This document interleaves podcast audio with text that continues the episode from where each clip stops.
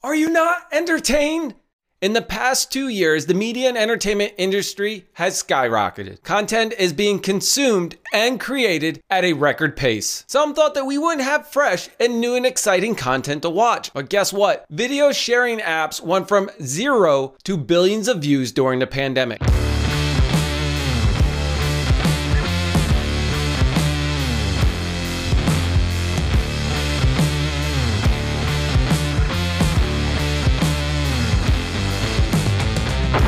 Find out how A W S has helped entertainment companies like Netflix get creative during the pandemic with over six hundred digital effects that need to be edited remotely. Or how F one racing is leading the pack not only on the track with media and entertainment, but with user data and machine learning. What about broadcasting media and entertainment artists like K pop and how fans want it broadcasted or translated in their own native language? Joining me today, Head of Business Development for Media and Entertainment in the APAC region for A W S, Shweta Jain. Now, you know the drill. Before I bring Shweta onto the show, don't forget to hit that like, subscribe, and notification, because Shweta's gonna be sharing some insights on how A W S is reducing the glass-to-glass latency. Please join me in welcoming Shweta to the show. Shweta, thank you so much for joining me. I'm very well, John. Thanks for having me on your show. And I have to say, I've watched a few of your episodes and I love the energy and the passion that you bring.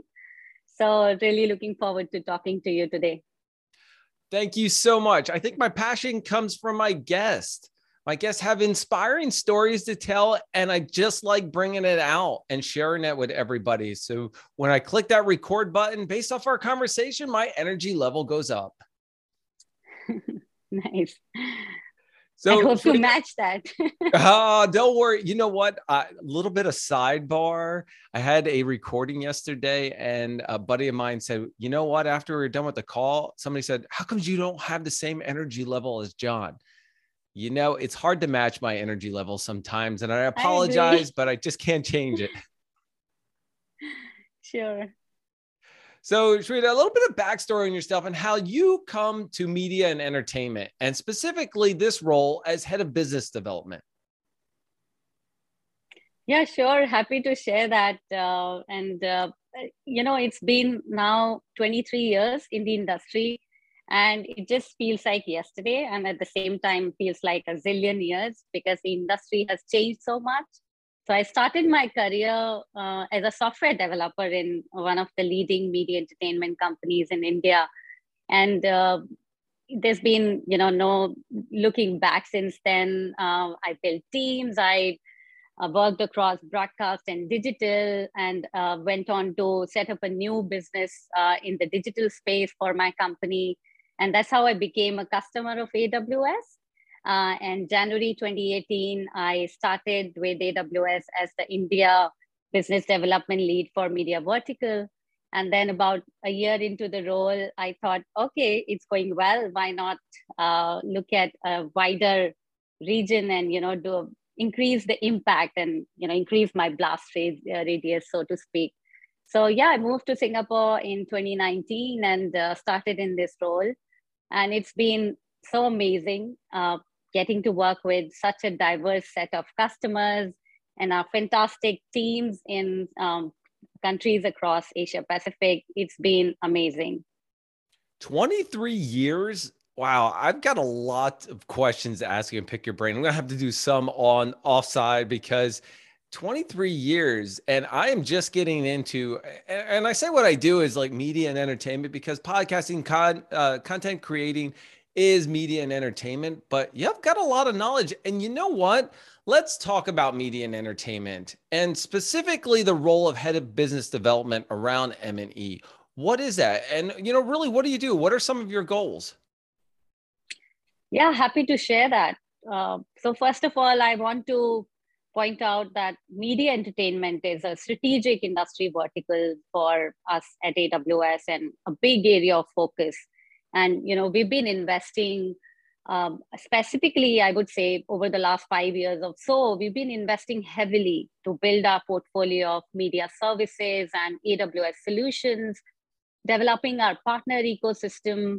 And of course, there's so much that we can learn from our customers, you know, the media organizations in this region. So I want to, uh, you know, call out uh, specifically the direct-to-consumer segment, you know, where we are seeing so much more uh, consumption and therefore focus from our customers. Right? And if you think about it, the consumers really expect to access their content anywhere, anytime, you know, on the device of their choice, right? And in fact, mobile phone is the primary device for content consumption. And therefore, all our customers, they are focusing on direct-to-consumer in a big way and have already either an O T T platform already in the market or are in the process of building it. And uh, my job as the business development lead is really to support all these initiatives across the region, working closely with our field teams, you know, how we can help them expand their global footprint, how we can help them really monetize uh, their content better, um, help them scale up. Like if you uh, talk about APAC specifically, we have customers like Disney Plus Hotstar that is managing scales of millions of uh, you know concurrent users during the uh, cricket uh, matches. And then in here in Southeast Asia, we've got Astro Malaysia, the leading uh, entertainment company of Southeast Asia. And they have been you know, uh, innovating so much, launching new kind of experiences on set-top boxes, launching new O T T platforms, uh, which they did, in fact, uh, last year, SUKA, um, that is also built on A W S. There's Fox Sports in Australia that launched Kiosports. There's Foxtel that launched Binge. I mean, so many uh, interesting, you know, customers and so much to learn from our customers. And uh, really the areas of focus for us has been, of course, driven by what our customers are focusing on, right? So direct to, to consumer is one of them. And there's also content production, right? And there's been uh, so much innovation in that space as the production studios and the, uh, uh, I would say the rendering and the visual effects companies have been focusing on building platforms host, uh, based on cloud, how they can enable access to the editing tools, uh, you know, for their editors and artists who may be working from anywhere in the world. So, so as we go uh, in this, you know, conversation, happy to share with you some of the examples. But uh, yeah, these are uh, some of the things I would say, just like two or three of the major focus areas for us in the region. And I'm totally loving it. I'm very passionate about uh, this industry, and uh, we have such a fantastic team, you know, across the region that I, I simply love working in this area. I can tell your passion and how you're coming out and all the information and how media has evolved. Speaking of how it's evolved, I'm going to assume in the last two years during this pandemic, how has it really evolved? Because for me personally, I bet you in the first six to like twelve months, media went through the roof. I mean, the you know consuming of media, entertainment, the creation of media, the creation of content has, I'm gonna, if I said triple, that's probably like on the lowest scale possible. How has it evolved during this pandemic? Yeah, absolutely. Uh, like you said, you know, as people were spending more time indoors, the O T T platform saw such massive increase in the content consumption, right? It really went through the roof, and uh, Netflix is such a great uh, story there. You know, they even uh, talked about how they have been leveraging A W S auto scaling to meet that unprecedented demand globally, right? And if you talk uh, about here in APAC, um, in India, we have a customer, Times Group. They launched a video sharing app called M X Takatak in the middle of the pandemic, which went from zero to one billion daily video views within the first month of launch. Wow. So that's the uh, scale we are talking about. And if you look at uh, other areas, you know, beyond O T T, the work from home situation arising out of this uh, pandemic uh, really accelerated the transformation of content production and broadcast workflows. Uh, you know, a lot of our customers, they had already Uh, started that journey, but I think uh, the whole situation kind of pushed it forward by uh, many, many months, if not years, right? So uh, when the whole situation interrupted the film and television pro production in back in twenty twenty, we heard some predictions in the industry that, oh, we may find ourselves stuck at home with nothing new to watch.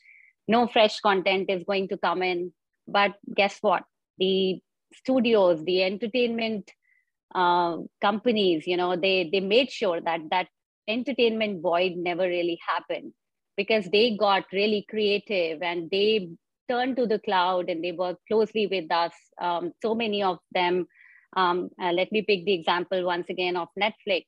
You know, their very popular series, The Crown, um, their uh, a new season was coming, which was season four, and uh, their teams were spread uh, across the globe, and uh, they had uh, a very tough task of finishing, I think, about six hundred visual effects shots for that new season. So they were all working remotely, and they leveraged the cloud infrastructure of A W S to put that all together, and we saw how great uh, that new season was.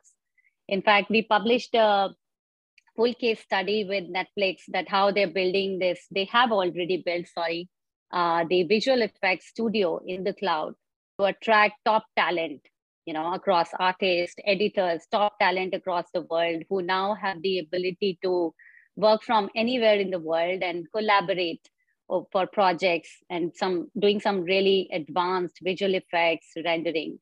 So that's on the content production. And uh, then on the broadcast side also, we saw a lot of uh, traditional broadcasters looking to cloud for their play out and distribution workloads, Uh, so that their teams can operate from home. And at the same time, there were opportunities to be had, right, in the market, because the content consumption was going up so much. So the ability to respond to those new opportunities in the market, uh, run some experiments, see if it works.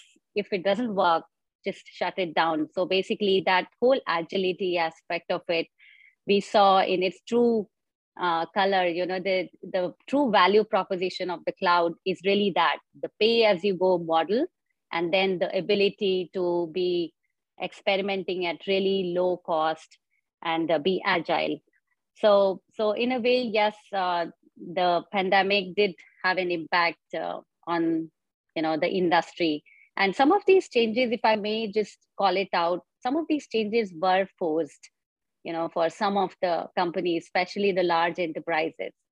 But they've seen the benefits. And we believe that this is a change that's going to stick. So this is the new normal that they have ad- adapted to. I think the pandemic has brought upon an expedited change in using technology. Uh, the work from home aspect was highly against of older enterprise companies. But during the pandemic of allowing them to work from home, they realized that people are getting more done and you have that work-life harmony. And mm. you, you were talking about broadcasting, and I want to jump over to really live streaming platforms, especially my favorite, sports. And, you know, there, there's a huge task to ensure that hundreds of millions of their audience around the globe have seamlessly viewing experience. And based on your experience of working closely with a company called Hotstar in India, what are some of the ways A W S supported them in their endeavors? Oh yeah, uh, when it comes to cricket, you can expect all sorts of world records to be broken. And uh, you know, the live streaming is, of course, uh, one of them, and very, very uh, critical areas for us to focus on, because our customers uh, really see the value in, you know, uh, enhancing that experience for the viewers, because the viewers are really flocking to these platforms. And uh, to give you an example, uh, some idea about the scale, I want to share with you that Hotstar, in fact, broke its own record for live streaming uh, back in twenty nineteen during the World Cup semi-final match when India was playing New Zealand. And they had twenty-five million concurrent users for that match, right? So being able to scale um, and, and then be also able to keep an eye on the cost, you know, not just the quality of the streaming, but also keeping an eye on the cost. So there are multiple areas uh, where we are working very closely with Hotstar. And one of the areas is really, how do we work together to minimize the glass-to-glass latency? Right, so from the glass of the camera in the stadium to the glass of the mobile phone of the end user. So in back in twenty nineteen, uh, Hotstar team worked very closely with A W S Elemental teams to move their video pipelines to the cloud using Elemental Media Services. And they were able to cut down that latency by over sixty percent, right? Which is such a huge, um, I would say, um, you know, a very significant, you know, uh, significant for uh, the company as a business outcome, because you don't want viewers to be tweeting about a six uh, before, you know, you see it on Hotstar on your mobile phone. So, so that is one area, you know, how do we optimize the video pipelines and reduce the latencies, increase the quality of the streaming. Another area, like I've mentioned, the kind of scale they're operating on, it's super critical to keep an eye on the cost. And that's where they are leveraging A W S Spot instances to run some of their workloads, uh, like machine learning and data science workloads, and also some workloads with which they have developed to Uh, generate that load to simulate live-like situations and, you know, high traffic patterns. So A W S uh, Spot instances uh, is something which is very core to their uh, uh, the entire solution that they've built, and uh, it has helped them save anywhere between seventy to eighty percent on their overall cost uh, for compute requirements for some of these workloads. Glass to glass latency. That's the first time I've heard that term, but I can visually see when you mentioned the glass of the camera to the glass of my phone, the latency for that. How many times have you gone on, you're watching a show, right? And you have tweets turned on and all of a sudden your phone lights up and you're like, oh, okay, you look at it and darn, it had just ruined the ending or the outcome of the game and you didn't even get there yet. Exactly. Super critical. I mean, the fans are so demanding these days. And I think uh, they are really driving the narrative for the industry. So staying on topic of sports just a little bit, you mentioned A I M L. And I want to talk about F one because I know F one plays a huge part in A I M L, DeepRacer, A W S. What about the use of M L and how has it enhanced the performance of players? Yeah, uh, happy to share that, uh, John. And uh, the Formula One, of course, is one organization which is leading the pack right there, you know, uh, use of data, machine learning to enhance the fan engagement. And uh, one of the things that I want to uh, highlight is the fact that in Formula One races, uh, one critical aspect to remember is that the viewers get to see very small part of the actual racing track.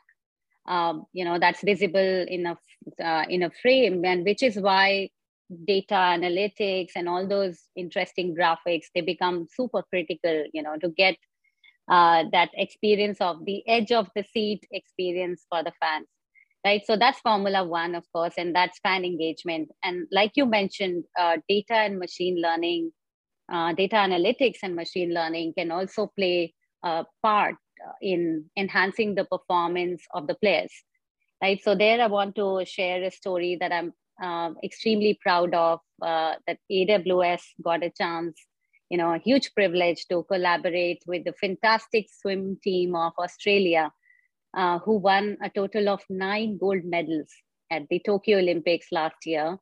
And it was their best of ever performance at the Olympics. Um, and I, I want to also say that uh, the athletes are and will always be central to the sport. But if we can gain a deeper knowledge and understanding of the players' performance by leveraging data analytics and machine learning, uh, I, I really believe that, yes, it can help uh, teams uncover even more potential. So two years before landing in Tokyo, the Swimming Australia team had entered into a partnership with A W S to try and gain a competitive advantage, you know, uh, by harnessing the power of data more effectively. So at that time, they had a lot of systems that were collecting different types of data uh, in different type of systems, working mostly in silos. So by bringing all this data together into a central data lake on A W S, and by applying uh, machine learning, uh, they were able to uh, worked together with our machine learning labs team to develop a solution that pulled all the performance data, you know, uh, together and apply machine learning models to predict the, pro uh, the probable uh, combinations for Team Australia. And not just for their own team, but they also try to predict the squads that are likely to be deployed by their rival teams. You know, and all this data uh, gave the coaches some direction and allowed them to make more evidence-based decisions, uh, data-driven decisions, right? And the outcome of all that effort was everyone to see how the team uh, won so many golds at the uh, Olympics. And we are so proud to have played a very small part, uh, you know, as partners with them on this journey. When I think of A I M L and I think of swimming, until you mentioned it, I didn't understand how it would come together. I mean, here I have a person, right? And their swimming ability for me is fluctuating, right? So that you never know how well they're going to swim, but what other data would be collected? I mean, I'm going to, I'm going to assume that this person performs at, you know, the X level and they're going to finish in this amount of speed. I should be really across the line or by the halfway point by this time if I'm not, or does it like the number of strokes come into play? I, I really would love to understand what data is captured and how they kind of use that to their advantage. I mean, the data's there. It's not like they did anything extra. They just analyzed it. They had A W S come in and say, listen, we just want to gain a little bit of a competitive advantage analyzing what's already available to us. Yes, absolutely. And I would love uh, to, you know, showcase that video that we made together with them that talks more about, um, you know, how really they le leveraged the data and uh, what were some of the key, uh, uh, I would say, performance uh, related uh, points that they were looking for, you know, as they developed these custom models to analyze all that data. So yeah, would love you to uh, play that clip uh, if possible for our customers, uh, sorry, for our viewers, uh, or just drop a link in the chat. It will be great. Thank you.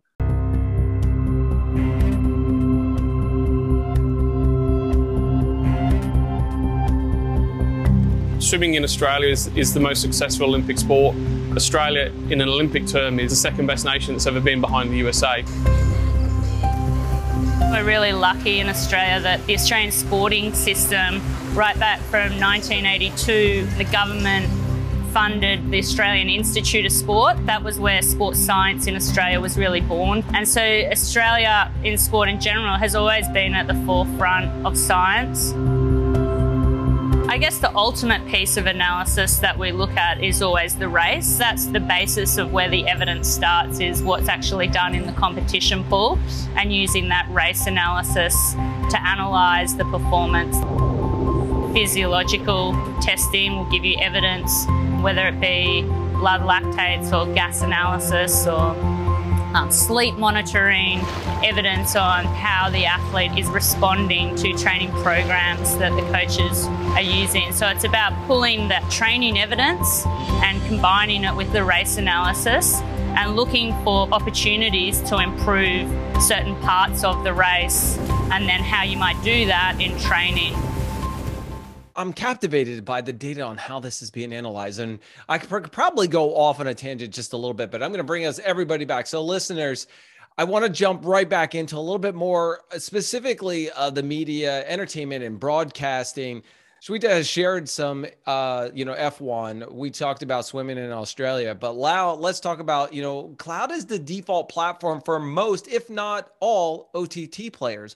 What about traditional broadcasters? Are they starting to look at public cloud to run their core workloads? Uh, and then we, we can talk more about COVID and the pandemic and how it accelerated the transition, but let's jump into it. Yeah, uh, well, if you asked me this question two years ago, my answer would have been quite different uh, to your point, you know, the impact of the pandemic.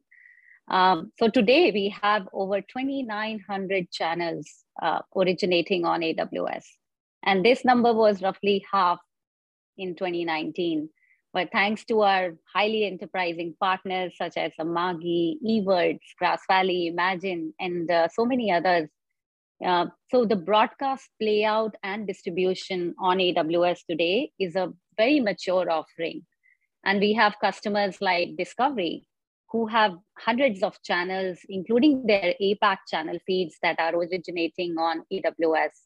Uh, we recently worked with another customer, A B S C B N in Philippines, to move uh, channel playout and distribution for their twenty channels to A W S.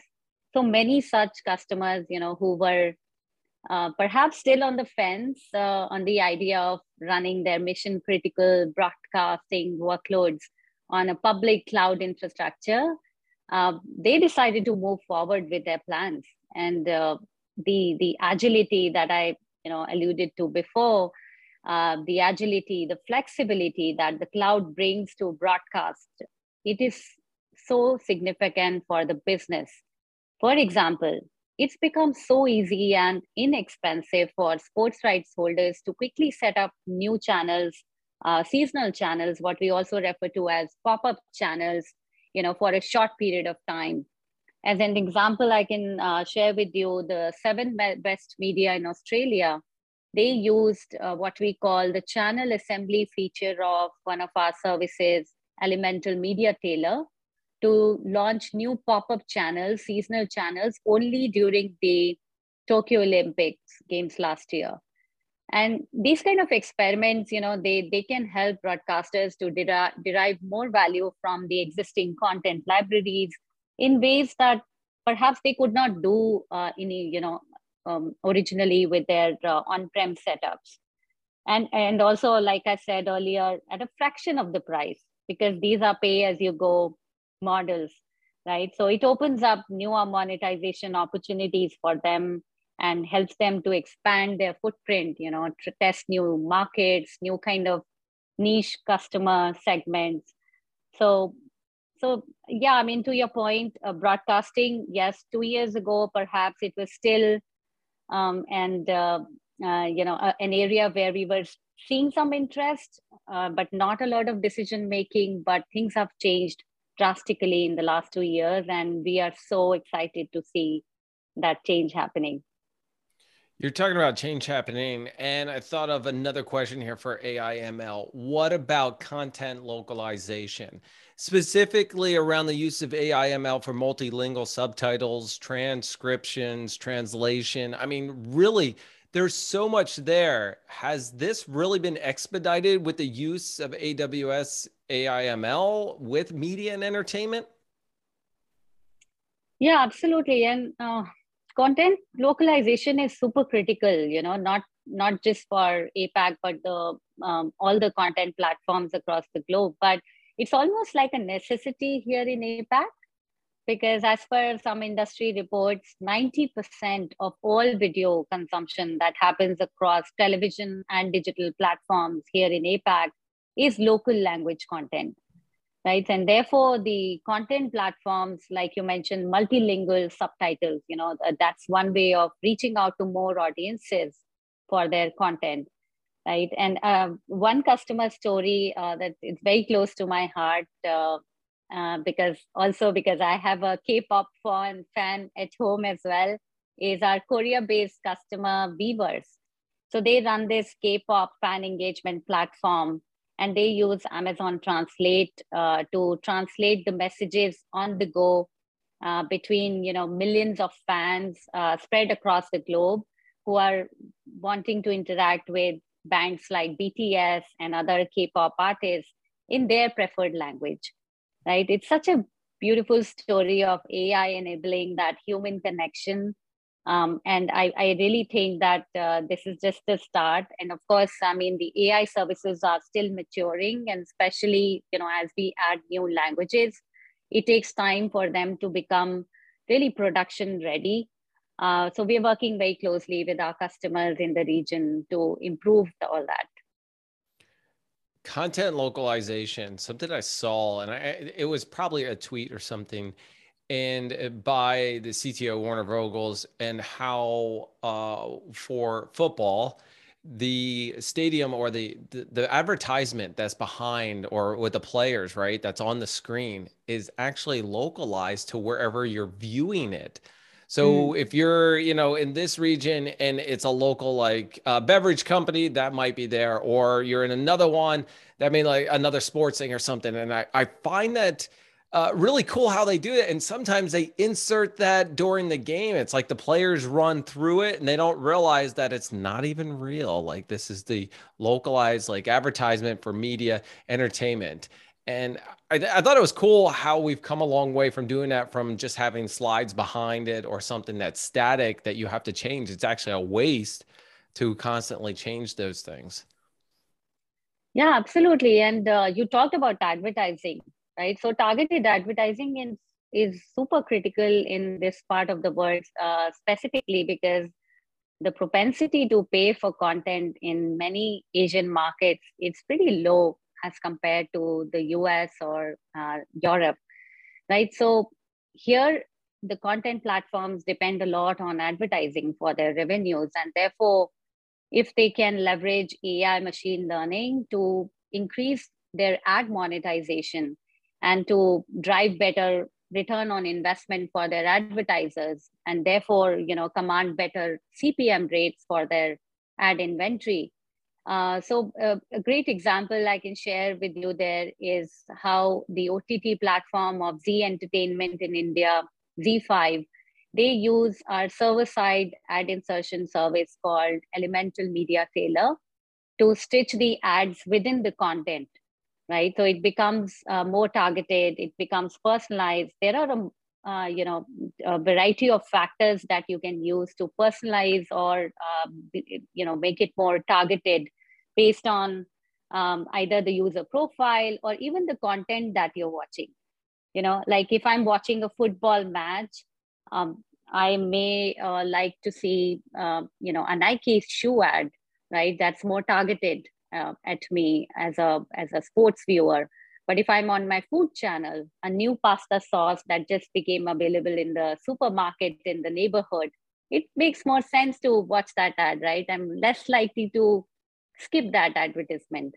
So, so this way, the O T T platforms are able to augment their ad monetization, which can really command better C P M rates, like I said earlier. So Z E E five, uh, I mentioned, they, they are today delivering over one hundred million targeted advertisements on their eighteen plus live channels on their digital platforms. Targeted ads, content-related ads. What about interactive ads? Because I've got my Fire Stick. I watch a couple of shows, and then all of a sudden it says, you can watch the regular ad, or you can interact with this content and minimize your ad time.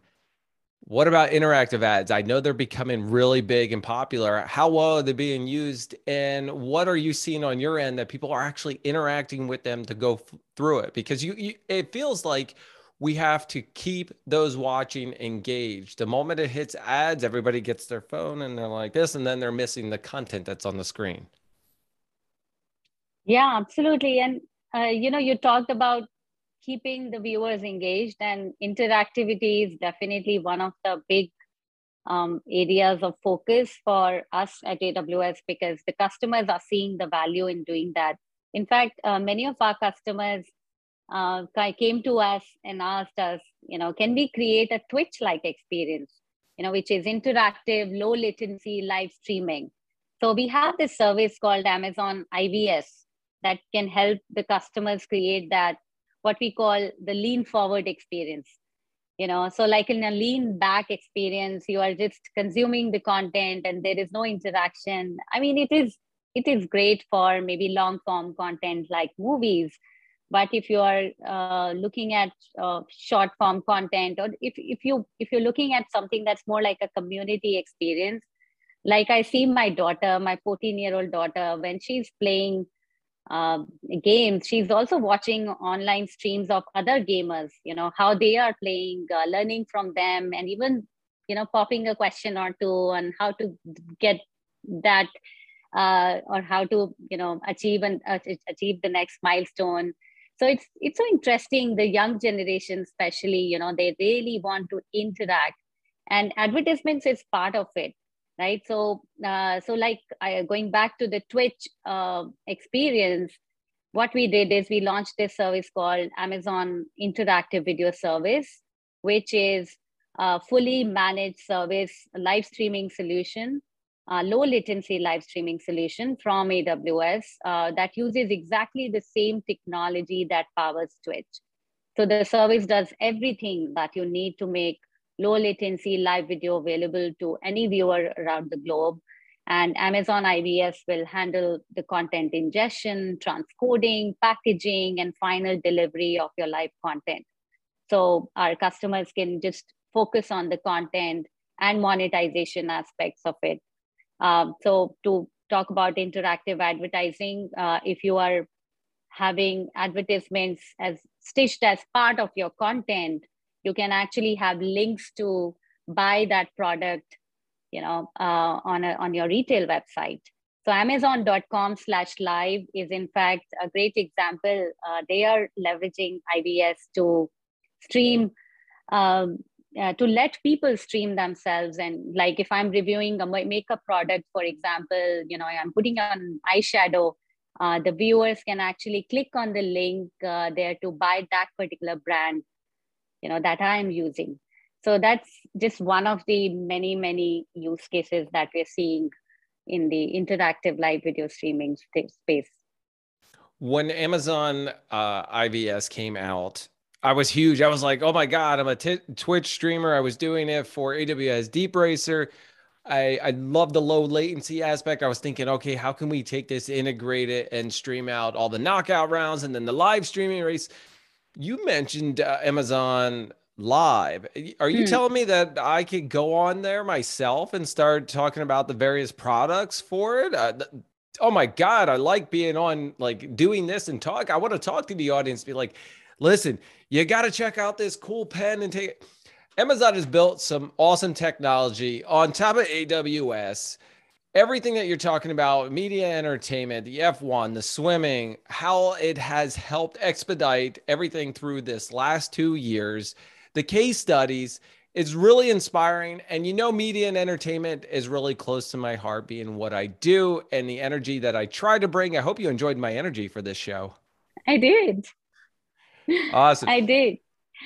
And, and you know what, John, I mean, if I may add what you just mentioned, you know, how Amazon has been innovating on behalf of the customers and our customers' customers, you know, and, and one aspect of it is the whole democratization of technology, you know, the ease of access to cutting edge solutions that has made been, you know, that has been made possible by the use of cloud to build all those really engaging content experiences, even doing live production. I mean, that's another topic Uh, that we can have another one-hour conversation. Wait, wait, wait, wait. Production. Are you saying are you saying we're going to sign up for another recording and talk about live production? All right, would sold. I'll to. sign you up. Would love to. Would love to. Definitely. Like sports, of course, is a, you know, close to everyone's heart, and uh, we are doing some really interesting work there in the areas of remote live production and just enhancing the fan engagement. I mean, we did touch upon it today, but there's a lot more to it. Would love to get, uh, you know, uh, dive deep, deep into it at some point with you. Dive deep. Amazon's leadership principles coming out. Don't worry, I'm an ex-Amazonian. It's the principles lie uh, really close to me, and I still use them today. I would love to dive deep in another future one. Folks, Head of Business Development for Media and Entertainment, APAC Region, Shweta Jain. Shweta, thank you so much for joining me. Thank you for having me. Still day one. Very excited to think about all the innovation that's yet to come. So thanks so much, John, for the opportunity. I'm glad you could join me. Okay, folks, thanks for joining the John Meyer Podcast. Don't forget to hit that like, subscribe, and notify, because guess what? We're out of here.